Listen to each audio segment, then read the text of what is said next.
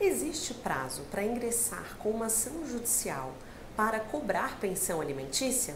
Fique atento a esse vídeo e não esqueça de se inscrever no nosso canal.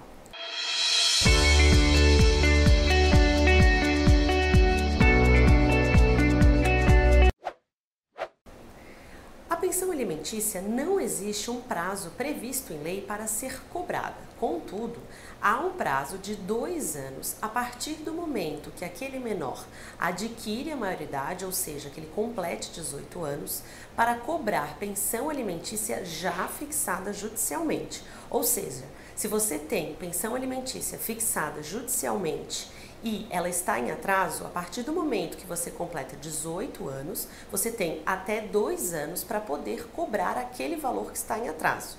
Contudo, se não há processo e a mãe não ingressou com a ação ainda, por exemplo, se a criança tem 5 anos, não existe um prazo prescricional. Ela pode ingressar com a ação judicial assim que entender.